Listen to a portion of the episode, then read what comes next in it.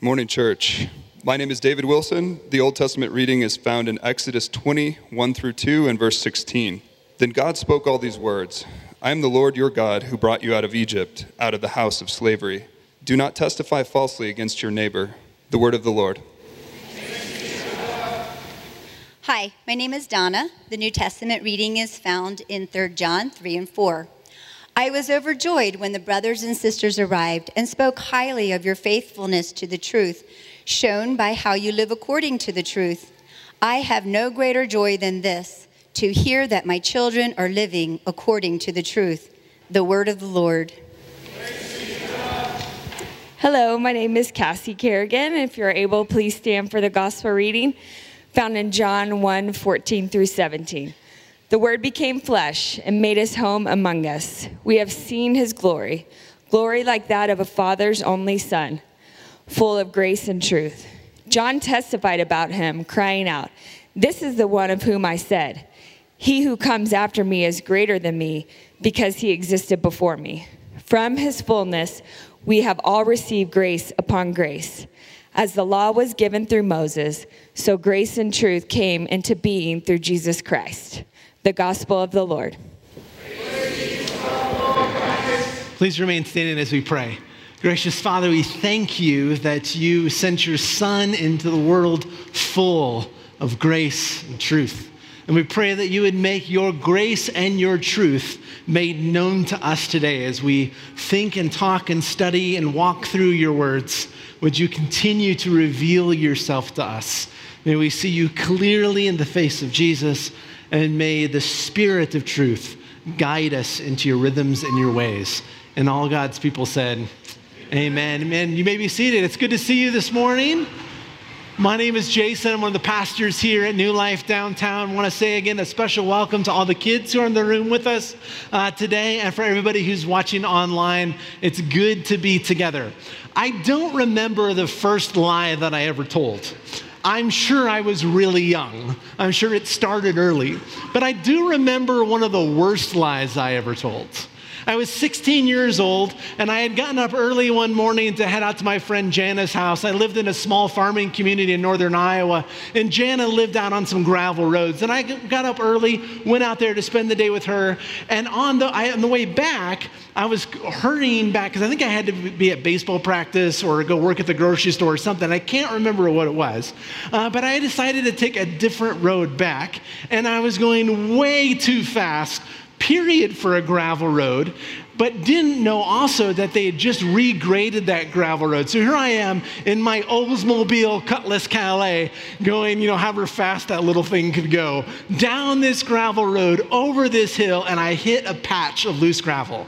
Immediately, my car begins to 360 in the road and then goes and flips down into the ditch. I have no clue how many times the car turned over. I just know the whole car was smashed in except for the driver's side. Miraculously, I walked out of the car and sort of like frantically made it to the nearest farmhouse. This is before cell phones. So I had to go there and use the landline, you know, to dial the number and call my folks, tell them what happened. So they come out and they're like, hey, what happened? What went wrong? And I said, well, I was driving and I came over this hill and there was this dog and I think it was black and I swerved to miss it and I just lost control of the car could not own up to the fact that I was going too fast, and I blamed it on a dog. Years later, like I remember this, uh, I don't know if, if I was in worship or I was in prayer, but I just suddenly felt like, oh man, I need to tell, I need to tell my mom the truth. And so I'm probably in college or my early 20s at this point, and I come, I'm at home, and I'm like, hey mom, you remember that time? when I was 16 and I rolled that car and I said there was this dog and she's like, Yeah. I'm like, Yeah, there was no dog. She's like, Yeah, we know there was no dog. I'm like, What do you mean, you know, there was no dog? She's like, We knew you were lying the whole time. Like, how do you know I was lying? She's like, There are no dogs in that neighborhood.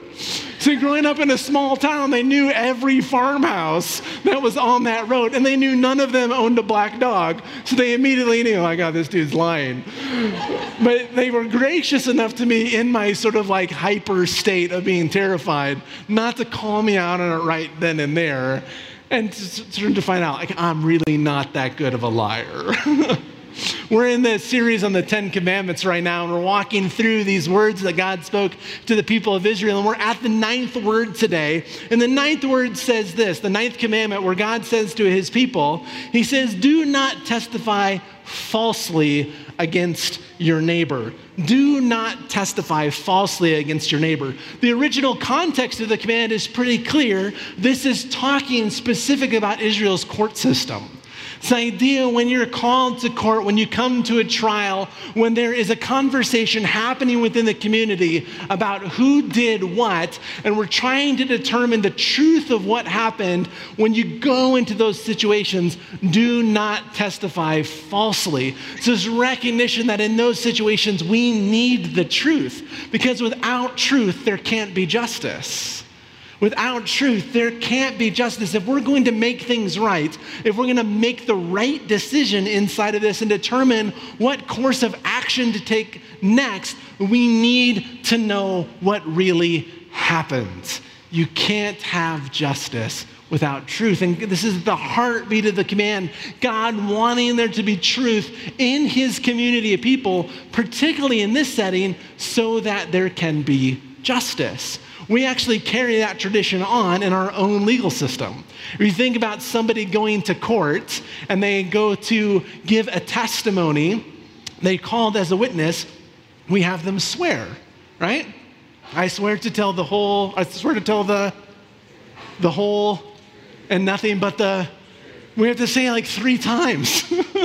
like, I swear to tell the truth, the whole truth, nothing but the truth. So Help me, God. There's even a prayer built into it to say we need help to know and to speak the truth. Because we know that truth is so essential in this place. But as we've seen throughout the Ten Commandments, uh, one of the things we recognize is that this isn't the last thing that God has to say about this topic. That oftentimes the Ten Commandments are God's first word on an issue, and then we see as we look at the rest of Scripture how this gets expanded and fleshed out. We can track the trajectory of the command and begin to see more depth and beauty and nuance than we even see in this. This is absolutely critical and important, but it's just the starting point. We go on and we can see this in some other passages, and we see this actually in the first passage related to this command just a couple of chapters later. It's Exodus chapter 23, beginning in verse 1, and we find this.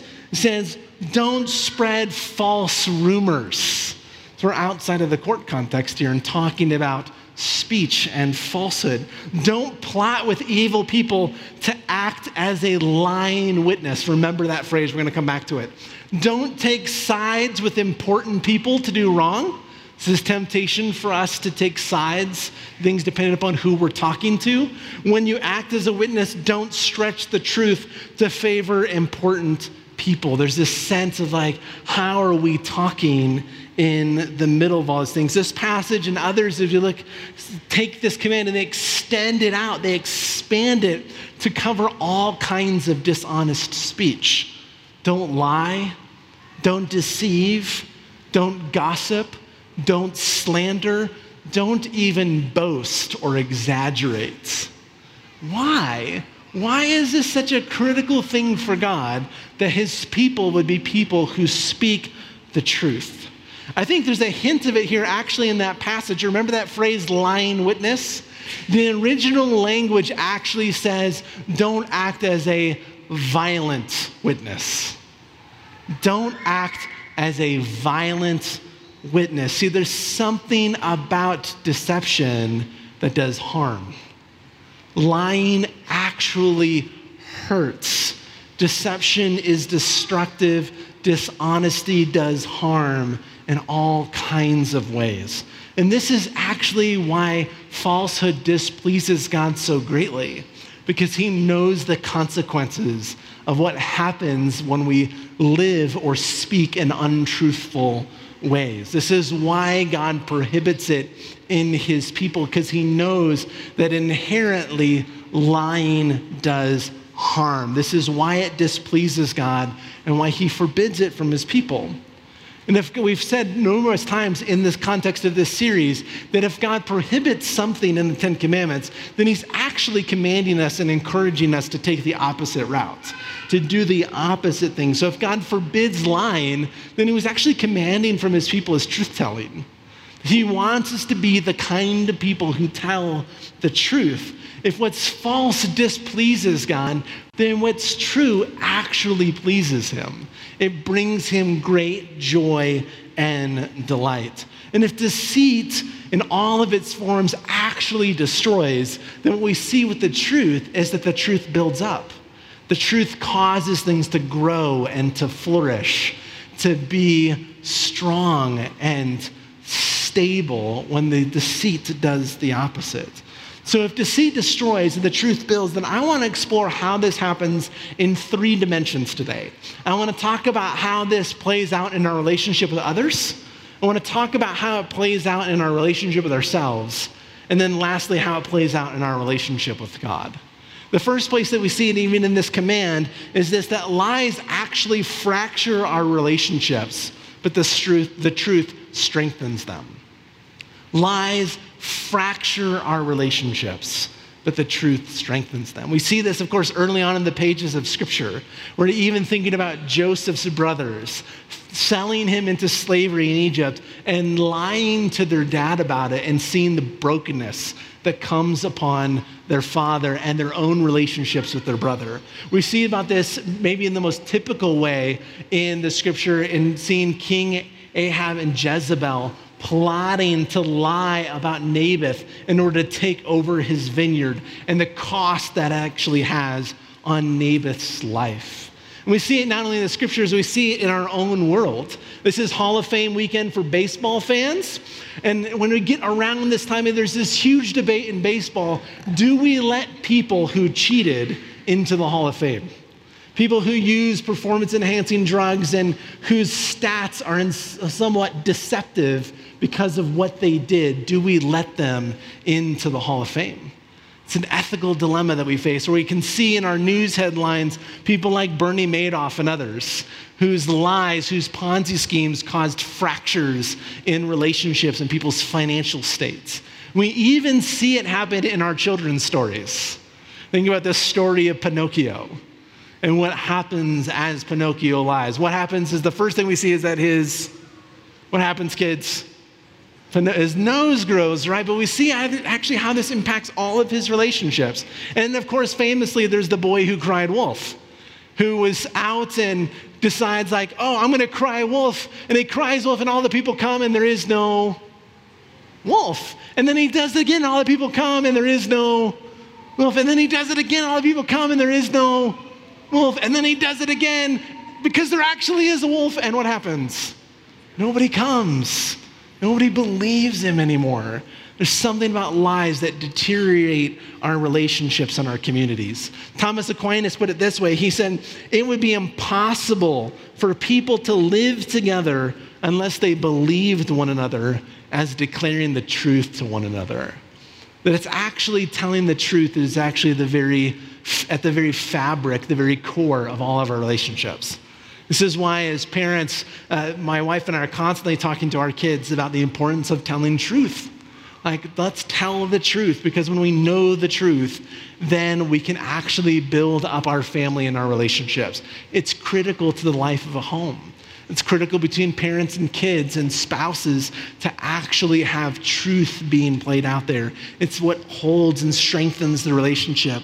For those of us who are at schools, we know what happens when people lie and cheat and deceive and plagiarize and the kind of disruption that that causes inside of school systems.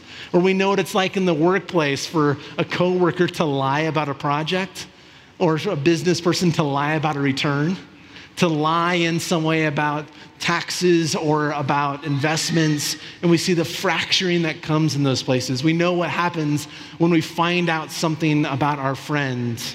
They told us one thing, and the other thing was actually true, and how hard it is to rebuild that trust. We have a saying around New Life, oftentimes that we say that uh, trust is earned by drops but it's lost in bucketfuls. It's so true in our lives that when we break trust with one another, it's so hard to regain that. That's why the scriptures tell us over and over again things like speak the truth in love to one another, or let your yes be yes and let your no be no. It's critical for the people of God to live together in Christ, those who are being brought together. It's critical for us to speak the truth to one another and to keep our promises to be the kind of people whose words can be trusted, who actually prove out to be trustworthy people, because that actually strengthens our relationships with each other. The second dimension we see this play out is actually in our own lives, that we see that lies actually splinter our souls, but it's the truth that binds us together. I was a junior in high school when uh, my high school first got the internet the end of my junior year, we had some sort of dial up thing on the phone. You know, you had that. You waited 15 minutes for the internet to actually connect. We all had Juno email accounts. It was a fantastic time of life. And I remember there was this girl in our school, I think she was a year above me, who was just fascinated by the internet. So she would be at school at 7 a.m. when the doors open so she could get into the library and get online. And as soon as this, the last bell rang, she beelined it for the library so she could get online and she would stay until they closed the doors. And she was like one of those two finger typers like Pete Gregg. So she was going to town, just typing away, fully focused. And I remember having this conversation with her one day and I said, Hey, what are you doing? She's like, Oh, I'm in a chat room. And she's like, Oh, yeah. I'm like, well, who are you talking to? She's like, Well, first of all, you need to know that I'm so and so and I live here and this is what I do. I said, What? She's like, Yeah, I'm pretending to be this other person.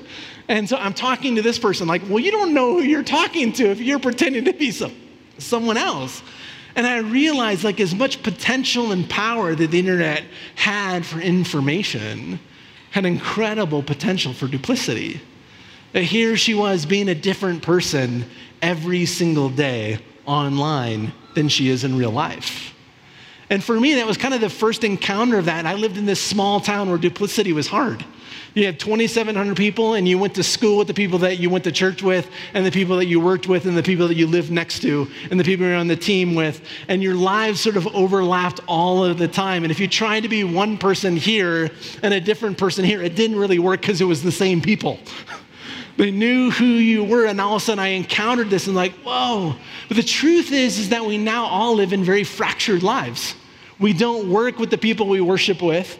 We don't worship with the people that we live near. We don't live near the people that we go out with on the weekends. And none of those people are the same people that we interact with online.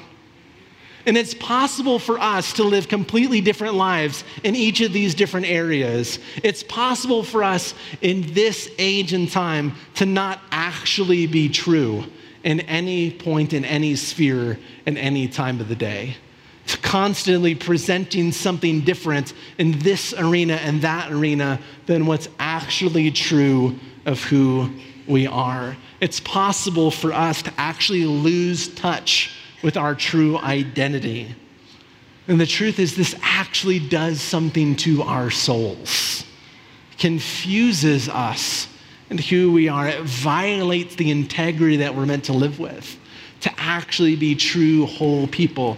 We desire so much in our world authenticity, and yet we feel the pressure over and over again to be fake, to be different people, to please different groups in all of these different places. It violates our integrity and undercuts our character, the very thing that Jesus, through the Holy Spirit, wants to build inside of us. And truth be told, it's exhausting. Ralph Keyes put it this way he said, Liars must play a continual game of I've got a secret. Eternal vigilance is the price of duplicity. At a minimum, sustaining deceit levies a stressful tax of constant alertness. What did I tell this person? What did I tell that person? What did I say the last time? Who is I here? How do I keep this from this person? How do I make sure that this area of my life doesn't bleed over into this area of my life? How do I keep these things separate? As an ancient proverb puts it, liars need good memories. It's exhausting. And God did not intend for us to live that kind of life. The scriptures say things like God desires truth in the inner or hidden or secret places. He wants truth to be buried deep inside of us and to consume every part of our lives. The scriptures encourage us to walk with integrity, to be the same person in private that we are in public, to be the same person online that we are in the workplace, to be the same person on the weekend, on Friday and Saturday night that we are on Sunday morning, the same person on Sunday morning morning that we are on Tuesday afternoon. He's calling us into that kind of life to be single minded people because he knows in the middle of that there's actually great freedom. There's the great freedom of being known and being loved and being accepted and being truly who you are, who God intended and made us to be, and knows that that is the gift that we bring to the world, is bearing God's image in the unique way that He created us. So when we live this way, when we walk with integrity, what happens is that our souls are actually bound together. Our character is developed, our identity is bound up in the truth of who we are in Christ, and we live with integrity amongst our, in ourselves and with others. The third thing that we see is this is that lies actually sever our connection with God, but the truth unites us with him. Truth is this idea, oftentimes described as that which is in accordance with reality. That truth maintains a certain kind of equality in the world, but lies actually set up alternate realities. They create inequality between what is and what's perceived, what is and what's said, what is and what was something else. It creates something that's unreal. But God Himself is the creator and sustainer of all that is real.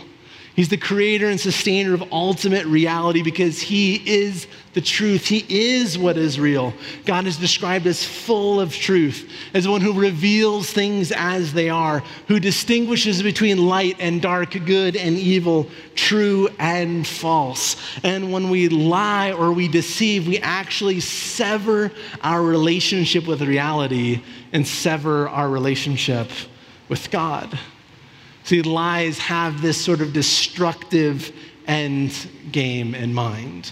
And the reason they have that is because they not only have a destructive end, they have a demonic origin.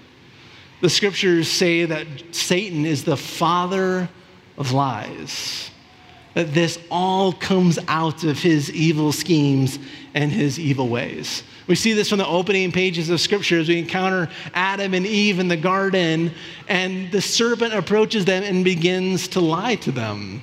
He deceives them and begins to convince them to believe something about God that is not true begins to convince them to believe that God is actually withholding something from them that is valuable and necessary to their life and flourishing, rather than recognizing that God is generous and that God is protecting them from things that can cause their ultimate harm. The lie severs us from the truth, separates us to God, but the truth unites us to Him.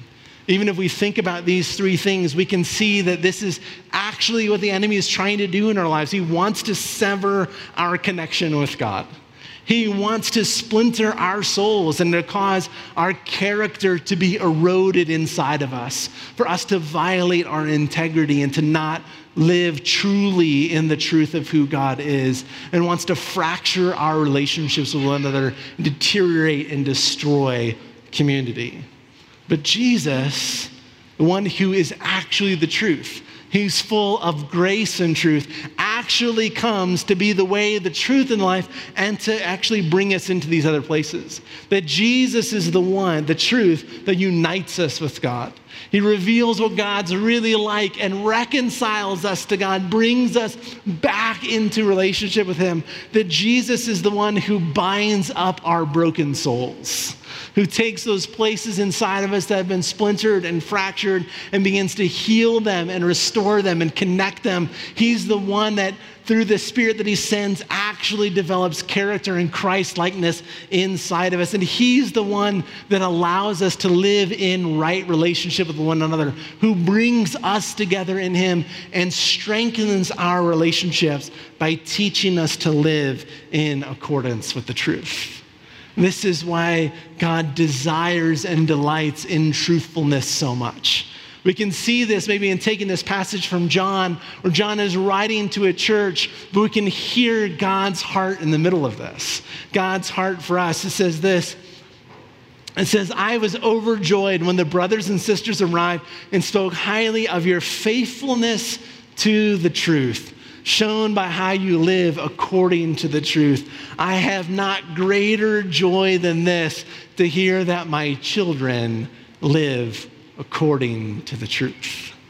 When we live in this way, when we live truthful lives, our relationships are strengthened. When we live truthful lives, our souls are knit together inside of us. When we live truthful lives, we live in right relationship with God. And all of that causes our lives to be lived with the kind of integrity that brings God great joy. This is the life that God invites us into. And we know that all of this is only made possible through Jesus.